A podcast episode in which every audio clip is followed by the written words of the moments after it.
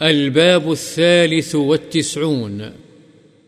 باب الندب إلى إتيان الصلاة والعلم ونحوهما من العبادات بالسكينة والوقار.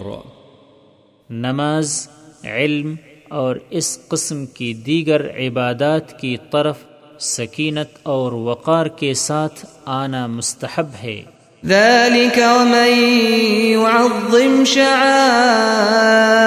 الله فإنها من تقوى القلوب۔ اور جو شخص اللہ کی مقرر کردہ ادب کی چیزوں کی تعظیم کرے تو یہ فعل دلوں کی پرہیزگاری میں سے ہے۔ وعن أبي هريرة رضي الله عنه قال سمعت رسول الله صلى الله عليه وسلم يقول إذا أقيمت الصلاة فلا تأتوها وأنتم تسعون، وأتوها وأنتم تمشون وعليكم السكينة، فما أدركتم فصلوا، وما فاتكم فأتموا. متفق عليه زاد مسلم في رواية له، فإن أحدكم إذا كان يعمد إلى الصلاة فهو في صلاة.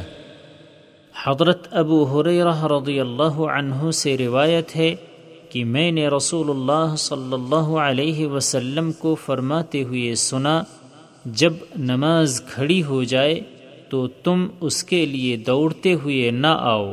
آرام سے معمول کی چال چلتے ہوئے آؤ اور سکینت اختیار کرو۔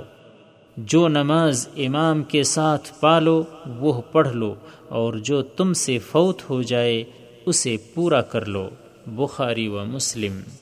مسلم نے اپنی روایت میں یہ الفاظ زیادہ بیان کیے ہیں، تمہارا ایک آدمی جب نماز کا قصد کر لیتا ہے، تو وہ نماز کی حالت ہی میں شمار ہوتا ہے۔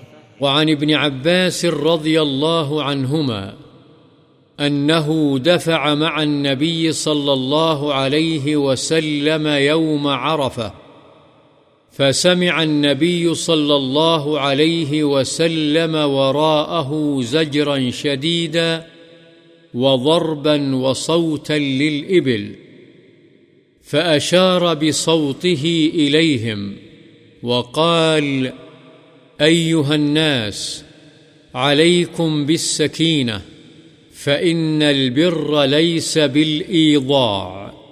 رواه البخاري وروى مسلم بعضه. البر الطاعة، الإيضاع بضاد معجمة قبلها ياء وهمزة مكسورة وهو الإسراع.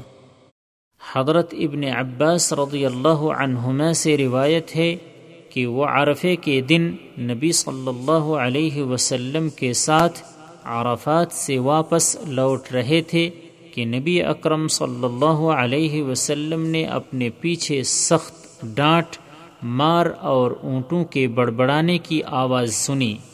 تو آپ نے اپنے کوڑے کے ساتھ ان کی طرف اشارہ کر کے فرمایا، اے لوگو سکینت اختیار کرو یعنی سکون سے چلو، اس لیے کہ تیز رفتاری نیکی نہیں ہے۔